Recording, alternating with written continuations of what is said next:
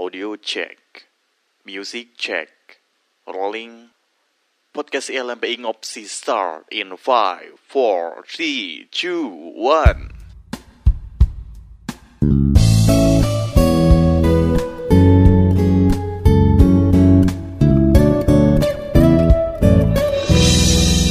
Yes, what's up?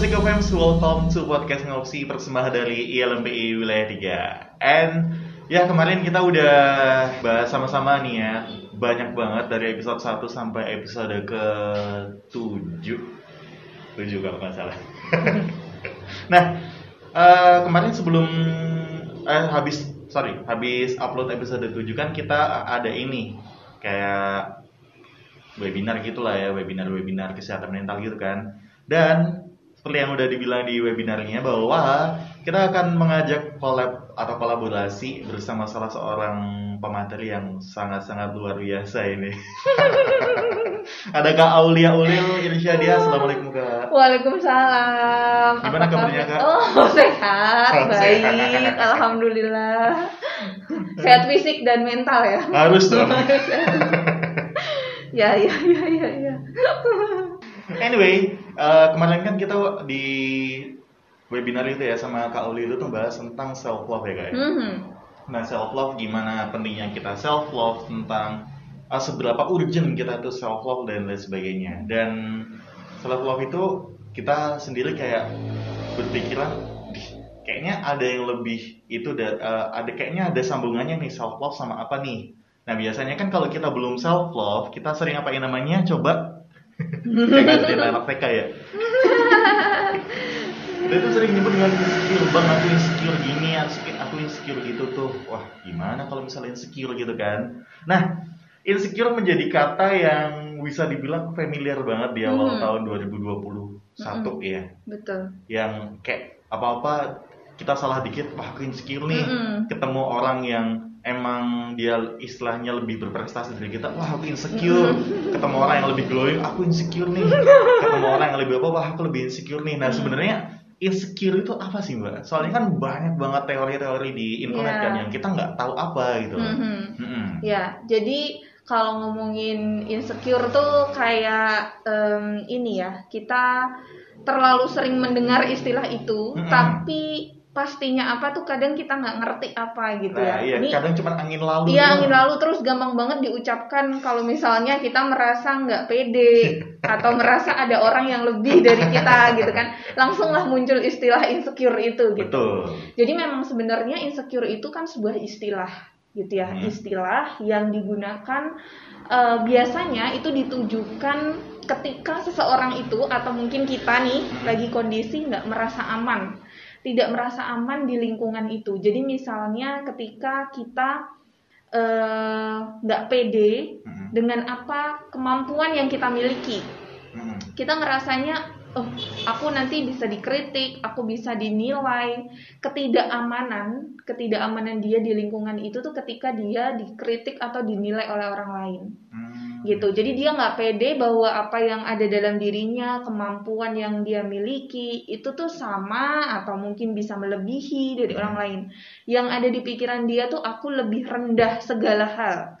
Segala hal. ya. segala hal misalnya ya eh, biasanya sih concernnya berbeda-beda ya. Kalau misalnya dia attention banget dengan tubuhnya gitu pasti Iya, iya, dia iya. akan membandingkan dengan orang yang uh tubuhnya langsing kayak kayak gitar Spanyol misalnya gitu ya. Misalnya gitu. Nah itu ya akan attentionnya ke situ gitu. Akan Hmm. membandingkannya di daerah situ. Entah itu warna kulitnya entah itu aduh jerawatan sama enggak glowingnya putih kusem dan lain sebagainya misalnya Betul, gitu. betul, betul. beda lagi dengan yang misalnya eh, ke eh, achievement kesuksesan Ah, gitu ya iya, iya, iya. ngelihat di sosial media ada temennya yang pakai kalung ID card misalnya gitu ya udah kerja di perusahaan A gitu itu langsung kita langsung aduh aku Insecure. iya langsung insecure banget gitu kan aku belum kerja Hmm. pandemi nggak dapat dapat pekerjaan ini itu atau bahkan mungkin kuliah belum kelar Oh, gitu iya, iya, iya. terus membandingkan dengan dia jadi kita ngerasa bahwa kemampuan kita tuh nggak lebih baik dibanding orang lain Mm. gitu kita nggak nggak merasa bahwa oh aku juga punya kok kelebihan aku juga bisa kok eh, menjalankan A menjalankan B aku juga mampu kok gitu Oh, oke oke. gitu Oke berarti orang yang ngalamin insecure itu sebenarnya dia tahu apa yang ada da- apa yang kurang dalam dirinya. justru karena dia terlalu menilai dirinya kurang Terlalu menilai dirinya kurang. eh, bedanya gimana? Terlalu menilai dirinya kurang sama paham kalau dia memiliki kekurangan di situ. Nah, kalau dia paham dia punya kekurangan, Hmm. itu kan dia pasti punya sisi lain bahwa oh oke aku punya kekurangan, tapi aku juga punya kelebihan loh. Oh, Ah. jadi kalau misal yang uh, insecure itu dia emang dia tahu kalau dia punya kekurangan dan dia malah fokus ke kekurangan Betul. itu. Oh. Jadi dominasinya misalnya di, Hmm. da- di dirinya 100% katakanlah gitu ya. Hmm. 80% tuh kekurangan semua tuh yang dia pikirin misalnya gitu. Iya, iya, Padahal iya. kan orang itu eh, pasti punya kekurangan dan pasti punya kelebihan pasti, gitu kan. pasti. Pasti sekecil dan sebesar apa pun Ah. itu gitu. Tapi orang ini, orang yang mengalami insecure itu biasanya fokusnya dia ya ke eh, apa namanya hal-hal yang nggak dia miliki, Hmm. hal-hal yang nggak bisa dia capai, hal-hal yang mungkin em, kurang dibandingkan dengan orang lain gitu. Oh. Atau Hmm. bisa jadi sebenarnya itu bukan kekurangan dia, tapi dia masih menganggap itu kekurangan dia Wow. gitu. Jadi ada ada ada dua ya. Memang mungkin itu kekurangan dia dan dia terlalu fokus ke situ ada. Hmm. Tapi ada satu lagi jenis yang lain gitu ya, jenis manusia yang lain nih yang Yang- insecure. itu yang yang sebenarnya itu bukan kekurangan kok gitu. Tapi karena yang dia lihat tuh selalu lebih tinggi, Hmm. akhirnya dia merasa bahwa saya tuh masih kurang terus di situ. Contoh, contohnya gini, kalau kita ngaca, eh kita ngaca terus kita merasa bahwa aduh kok masih ini kok lengan aku masih gede banget, paha aku masih tinju gitu ya. misalnya gitu ya terus paha aku kok masih gede banget Iya, iya, gitu iya. kan misalnya gitu Hmm. terus muka aku kok nggak nggak glowing kita ngaca tuh kita ngelihat diri kita seperti itu Hmm. di kaca terus orang lain padahal yang melihat kita itu nggak menganggap kayak gitu orang pahanya juga udah normal Iya. gitu ya misalnya terus eh, apa lengannya juga nggak gede-gede banget misalnya gitu ya Iya, iya. tapi kita masih merasa bahwa itu kurang kurang kurang kurang kurang kurang gitu makanya salah satu hal yang menyebabkan orang insecure itu eh, bisa jadi karena dia juga tipe orang yang perfeksionis Wow. Tertampar sih. tertampar ya anda ya Tertampar langsung menohok. Oke oke bagus bagus bagus.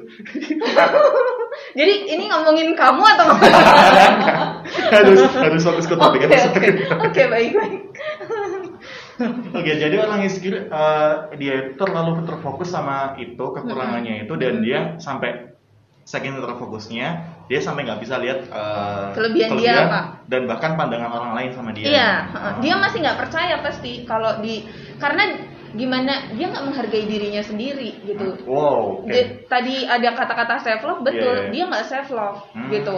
Makanya kenapa mau orang lain sampai berbusa ngomongin dia, enggak kok kamu lebih di sini, kamu ini, kamu punya pencapaian ini, kamu punya yang nggak guna Iya, iya, iya. gitu. Validasi orang lain pun udah nggak nggak penting, nggak berguna, nggak dia anggap gitu.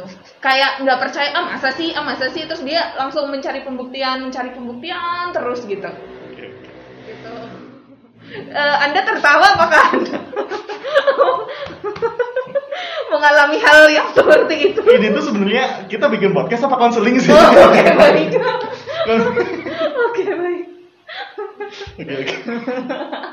Ya ya ya, nggak apa-apa nggak apa-apa. Tapi itu Ah. hal yang hal yang ini kok hal yang eh, kamu nggak sendirian gitu ya, you are not alone gitu ya.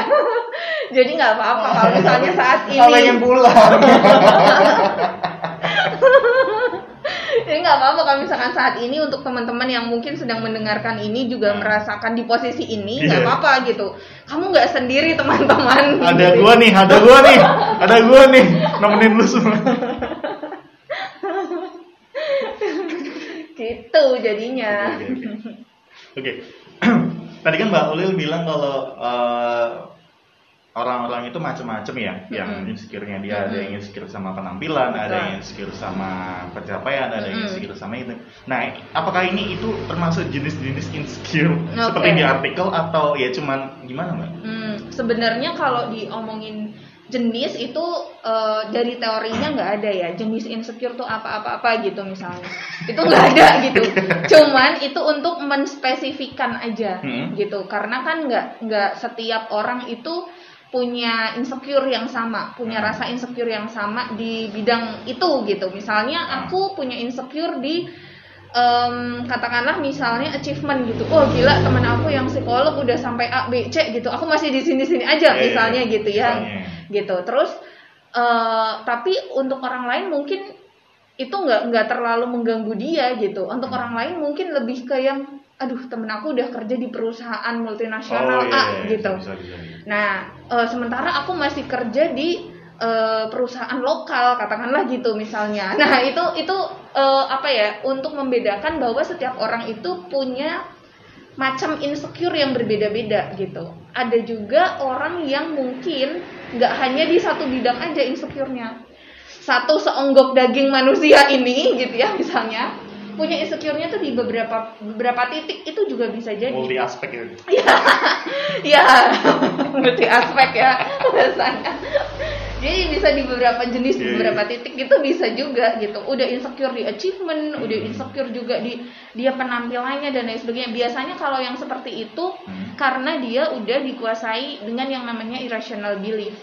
Irrational belief itu adalah keyakinan Hmm. yang dimiliki oleh seseorang yang sebenarnya nggak rasional tapi diyakini benar oleh orang itu. Kenapa orang itu meyakini irasional?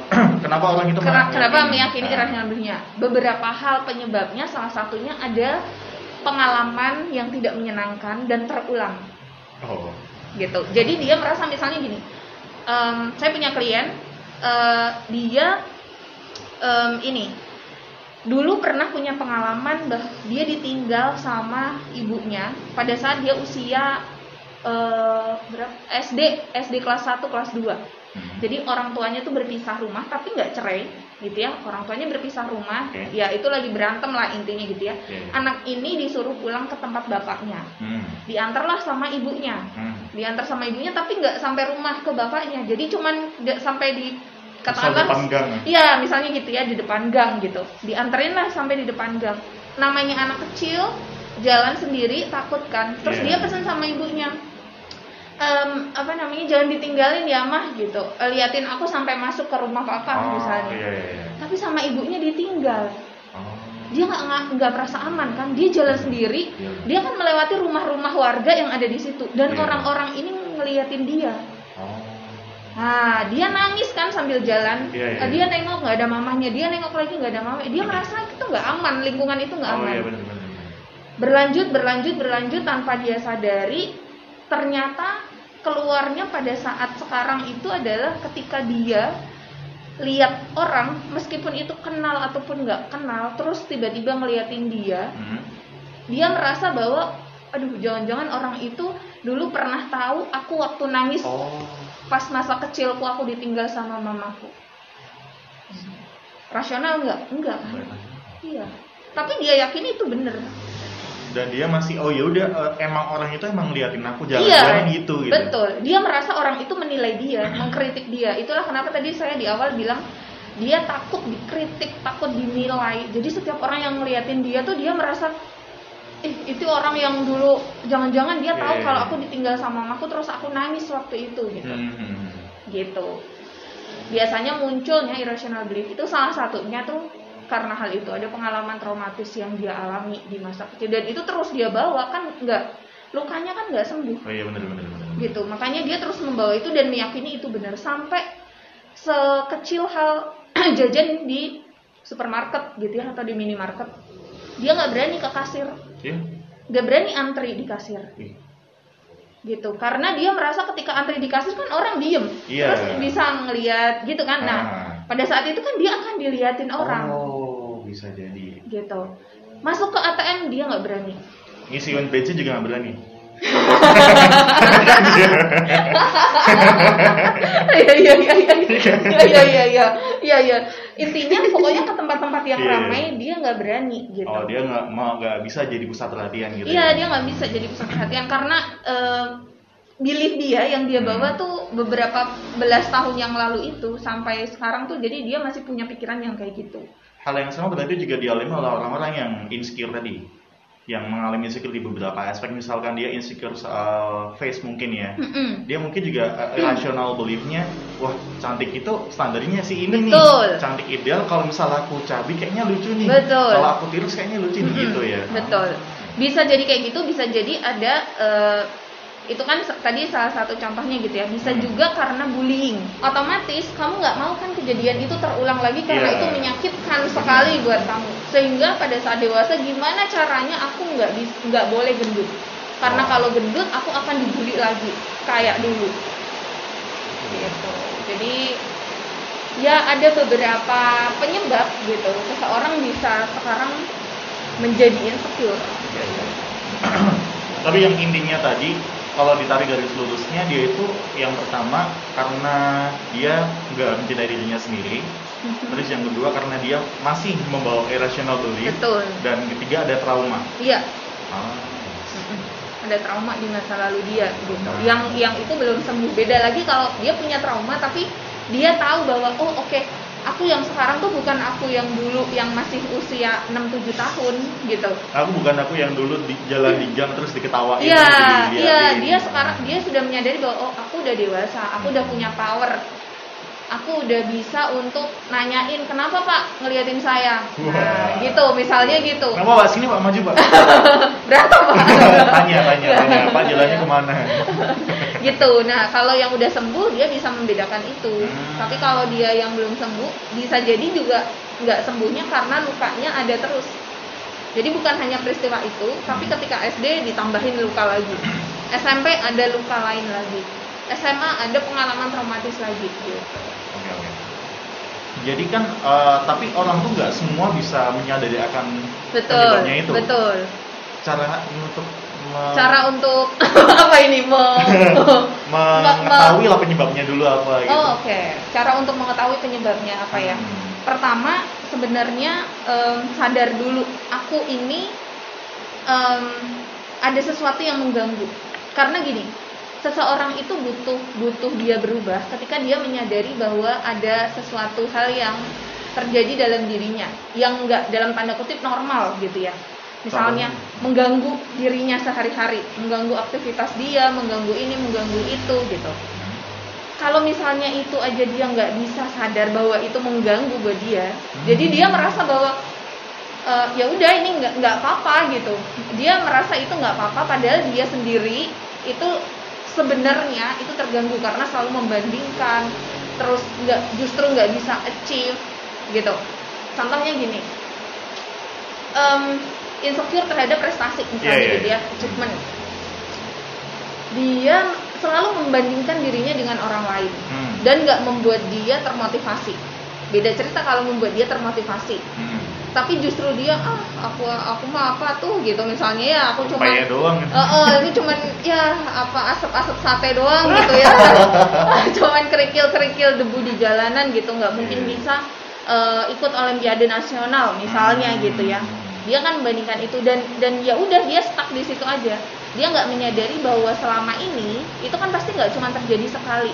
Hmm. Karena itu pasti ada beberapa sebelumnya mungkin dia juga membandingkan dengan hal lain Mungkin. gitu ya terus ada beberapa kali kejadian yang mungkin sama gitu nah ketika dia dia merasa bahwa kok aku gini ya kok aku nggak nyaman ya dengan ini nah itu baru bisa dibantu untuk oh berarti aku harus apa ya ketika aku aku merasa kayak gini tuh kenapa ya kira-kira gitu dia akan mempertanyakan dirinya kenapa dia merasa seperti itu Kenapa dia gitu? Eh, eh. Kenapa sih aku gini? Kenapa sih? Iya, tapi kalau dia aja nggak sadar nih bahwa itu ya udah biarin aja cuek. Mas, makanya aware itu penting gitu. Yang pertama justru aware itu, Oke. aware terhadap apa yang dia apa yang terjadi dalam dirinya gitu. Jangan jangan langsung misalnya penyebabnya apa atau dan sebagainya. Enggak gitu. Tapi aware dulu. Masih jauh ya, iya jauh masih jauh masih ya. jauh. Karena nggak mungkin bisa sampai ke penyebab kalau dia nggak aware. Hmm, sih, sih. gitu. Jadi kita sadar dulu oke aku eh, kok aku sering banget ya membandingin diriku nih sama orang-orang lain. Bahkan lihat di sosial media aja aku kayak iri banget gitu rasanya. Atau mungkin kayak keganggu banget. Kayak aku tambah down tambah kayak aku nggak guna aku nggak ini aku useless dan lain sebagainya misalnya gitu ya aku nggak punya prestasi apa-apa terus aku nih hidup buat apa dan lain sebagainya misalnya mikir sampai situ Hmm. Aku bisa kayak gini nah itu itu tahap aware kan artinya dia mempertanyakan apa yang terjadi dalam diri aku saat ini gitu Oh, oke. baru nanti pertanyaan itu tadi kenapa ya pertanyaan mulai dijawab sama dirinya sendiri. Ya, Oh. iya dijawab sama dirinya sendiri. Kenapa ya? Aku merasa gini banget. Larinya kan mundur. Bener, flashback. Masa lalu kan. Flashback, Nah, iya. itu yang paling tahu ya dirinya sendiri. Kenapa ya? Diruntut nih ada kejadian apa di masa lalu aku? Ada peristiwa apa? Peristiwa yang sampai sekarang mungkin masih menyakitkan buat aku. Kayak aku masih ingat aja malu gitu kan. Iya, Hmm. iya, itu salah satu contohnya gitu misalnya. Gitu. Oke oke. Nah tadi kan kita udah tahu kan ya, ya, gimana cara tahu nih kalau kita insecure di bagian mana dan insecure-nya karena apa? Eh, kalau misalkan emang belum tahu banget Mm-mm. dan emang masih susah buat ngenalin masalahnya, mungkin bisa datang ke psikolog kali mbak ya. Betul, Buat itu salah tanya, satu ya. ya itu salah satu caranya ya minta bantuan Hmm. profesional itu ketika memang kita merasa bahwa kita udah nggak bisa menyelesaikan masalah kita sendiri. Hmm. Itu boleh datang eh, minta bantuan ke profesional konseling dan lain sebagainya gitu. Sama ini mungkin yang yang perlu aku singgung juga adalah em, understanding, self understanding. Gimana tuh? Jadi kita memahami bahwa oke, aku punya kelemahan, tapi juga aku punya kelebihan. Self understanding itu bukan hanya fokus ke kelemahan aja yang kita miliki, Mhm. tapi juga oke, aku punya kelemahan di A, B, C, D, E. Tapi aku juga punya loh potensi di A, B, C, D, E. Nanti kalau dia bisa memahami bahwa aku juga punya kelebihan, biasanya rasa insecure-nya kan turun. Oh dia mulai bodo amat gitu ya. Oh. Gitu. Tapi susahnya yang itu tadi yang kita tahu kelemahan, biasanya kita langsung terfokus sama kelemahan kelemahannya ini. ya Terus kita malah kayak ya udah yang ini dibiarin aja. Soalnya nih mbak, eh, banyak aku dulu ya dibilangin sama guru BK aku itu, Mm-mm. kalau kamu udah bagus di situ ya kamu harus belajar hal yang baru. Hmm. Nah, yang berarti kan kalau eh, pengetahuan yang orang eh, anak SMA zaman itu kan, Mm-mm. ya udah eh, kita ini harus belajar, harus memperbaiki kelemahan kita yang udah bagus ya udah bagus. Mm-mm. Kayak kalau yang kelemahan kita harus perbaiki padahal kan siapa tahu itu emang kelemahan kita kan kita nggak bisa benerin gitu loh. itu itu ini konsep dasar dari sebenarnya kalau boleh aku menyinggung psikologi positif jadi Hmm? jadi gini orang itu datang ke psikolog itu pasti ketika dia punya masalah Bener. padahal salah Kenapa?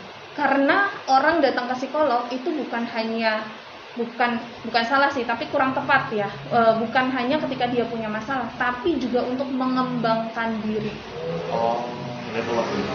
Jadi artinya datang ke psikolog itu bukan bukan ketika kita lagi eh, misalnya ngerasa insecure Lagi aja, banget gitu ya. tapi juga pada saat kita tahu kita punya potensi, tapi kita nggak bisa mengembangkan Ah, sih. gitu. Nah sebenarnya itu ajaran yang mungkin orang tua kita juga Iya, juga juga boomer. juga eh, akhirnya berdampak pada kita Iya, kan gitu kan bener, bener, bener, bener. punya raport misalnya dari 10 mata pelajaran Hmm. nilai sembilannya tuh ada beberapa ada beberapa tapi ada satu aja yang Iya. di bawah KKM Betul. fokusnya langsung ini gimana sih kamu kok bisa dapat di bawah KKM dan lain sebagainya tanpa orang tua memuji ih hebat banget kamu matematikanya bisa dapat 9 Iya. bahasa Indonesia bisa dapat delapan setengah misalnya gitu nggak ada itu makanya sebenarnya kita tuh kalau boleh jujur-jujuran udah di dari dulu untuk fokus ke kelemahan Ya, itu. Itu. makanya kenapa ketika kita disuruh nulis nih Nah. gitu ya kalau di di em, apa kita kan ada grafis gitu ya Hmm.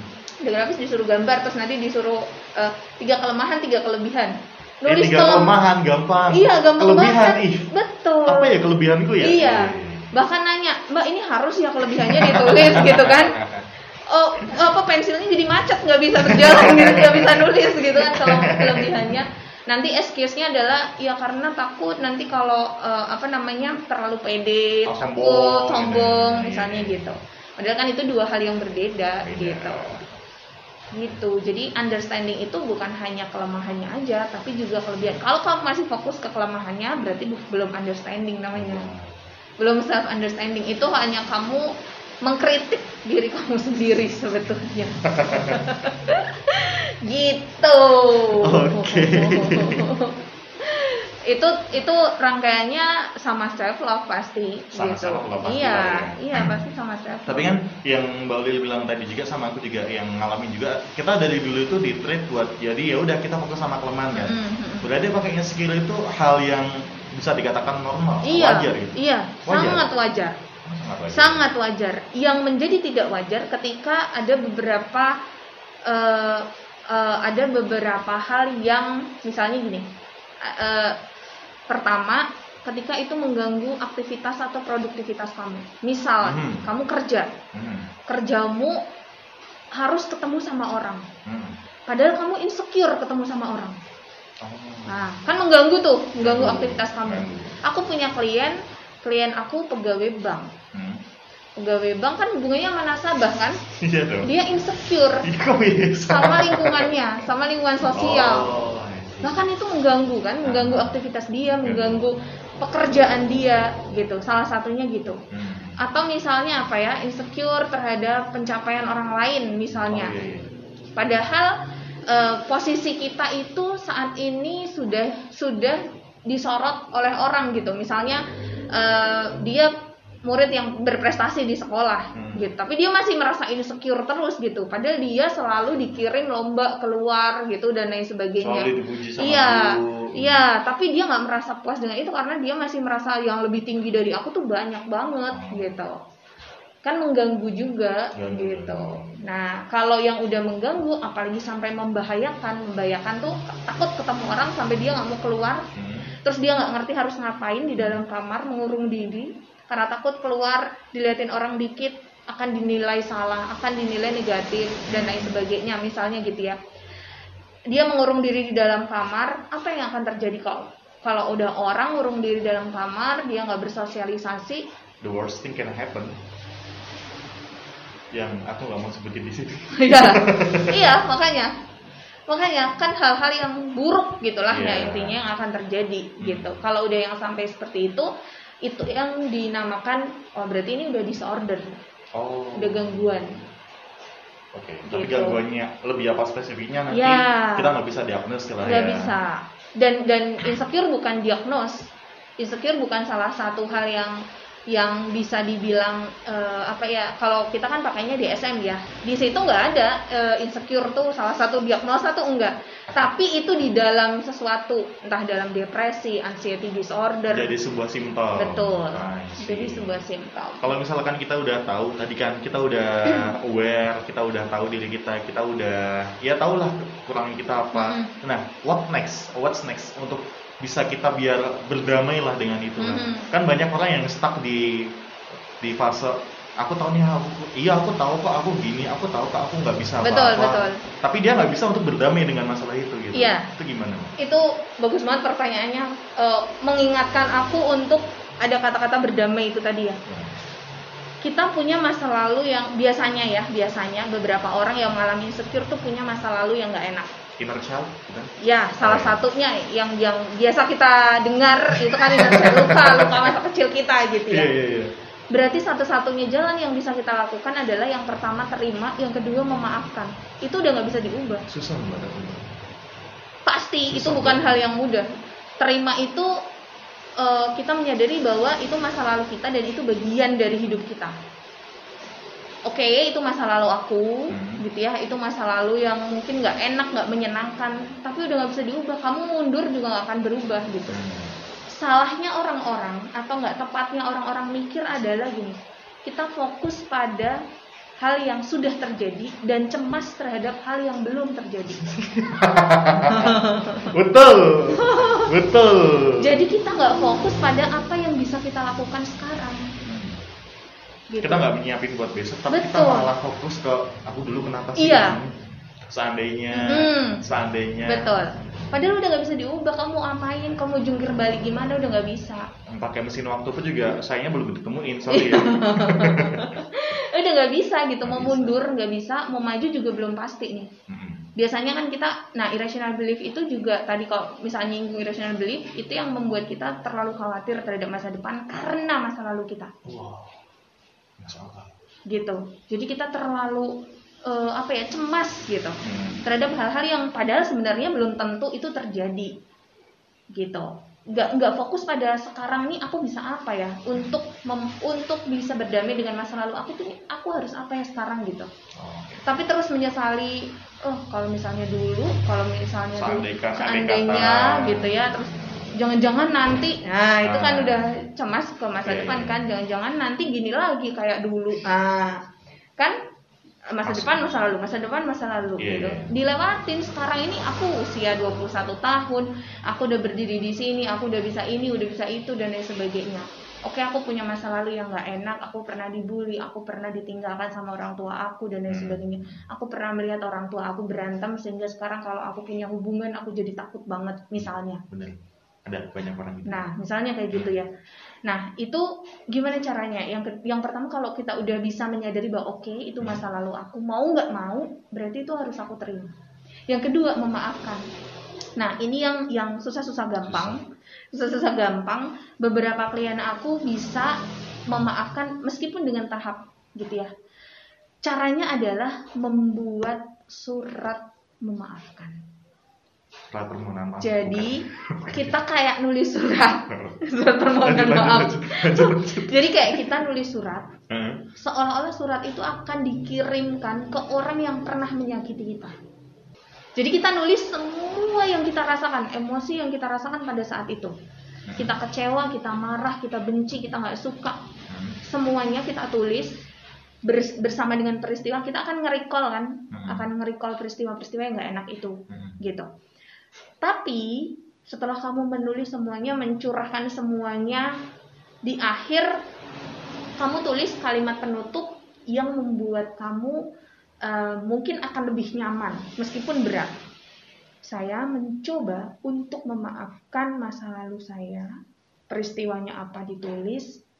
eh, saya mencoba memaafkan kamu siapa ditulis namanya nggak akan mungkin bisa langsung lega pada saat itu. Bisa. Biasanya seperti itu, Hmm. gitu. Tapi biasanya ada emosi sedikit yang berubah ketika setelah menuliskan surat itu. At least keluar lah ya dari Iya. dalam pikiran kita. Oh, Kita kan punya energi benci, kita punya energi marah, Betul. kita punya energi kecewa. Ah. Ketika kita menulis, kita memindahkan energi itu sebenarnya ke sebuah media. Hmm, biar nggak ada di diri kita aja. Betul. Oh, dan dan sekaligus kita menyadari bahwa pada saat itu kita merasa marah. Jadi kadang-kadang yang membuat kita terus kecewa dan merasa ini nggak adil ini itu ini pokoknya nggak menyenangkan untuk kita tuh karena eh, kita nggak pernah melabel sesuatu emosi yang terjadi pada saat itu. Kita hanya fokus ke peristiwanya. Kita nggak melabeli emosi itu apa yang ya terjadi, apa yang ya, kita rasain pas apa yang aku itu. rasa betul Tapi bedanya berdamai gitu ya mbak. Mm-mm. Tadi berdamai itu sama pasrah. Ah yaudah sih aku dulu juga gitu yaudah pokoknya sekarang aku fokus sama diri sekarang aku beda apa sama sih? Eh, pasrah belum tentu bisa berdamai Oke. Kenapa tuh? Iya. pasrah belum tentu bisa berdamai karena gini ya udahlah itu untuk saat ini kamu bisa suatu saat kalau ada trigger Beda. Bisa jadi. hmm, kalau ada trigger lagi misalnya kamu dikecewain orang lagi dulu kamu dikecewain sama orang tua kamu Iya. misal terus ya udahlah sekarang aku juga iya, udah iya dewasa sih. udah ini ini suatu saat kamu Trigger dikecewakan. pasti akan muncul lagi. Beda kalau kamu udah berdamai udah bisa memaafkan. Kalaupun ada trigger kamu udah udah eh, cara per- cara berpikirnya pola pikirnya udah berbeda gitu. Meskipun situasinya mirip tapi kamu nggak akan menganggap situasi yang sekarang ini sama sama yang dulu gitu Wow, oke oke oke. Makasih banget nih ya Eh, buat Mbak Ulil yang udah sharing-sharing barengan sama ILMP Wilayah 3. sama-sama terima kasih juga buat ILMBI dan teman-teman semuanya Dan pokoknya intinya gini ya, Psychofams. Insecurity adalah sebuah hal yang wajar dialami sama kita sebagai manusia. Tapi yang terpenting adalah cara kita berdamai dengan insecurity itu sendiri. Oke? Kayaknya gitu aja sih ya. Kita jumpa lagi di uh, podcast lain. And buat Mbak Ulil, thank you banget yang udah sharing-sharing juga. Thank you juga yang uh, untuk Paradigma SDC yang udah berkolaborasi dengan ILMP Wilayah 3. Dan Fauzi mewakili ILMP Wilayah 3 dan juga Mbak Ulil pamit undur diri. See you next time and bye-bye.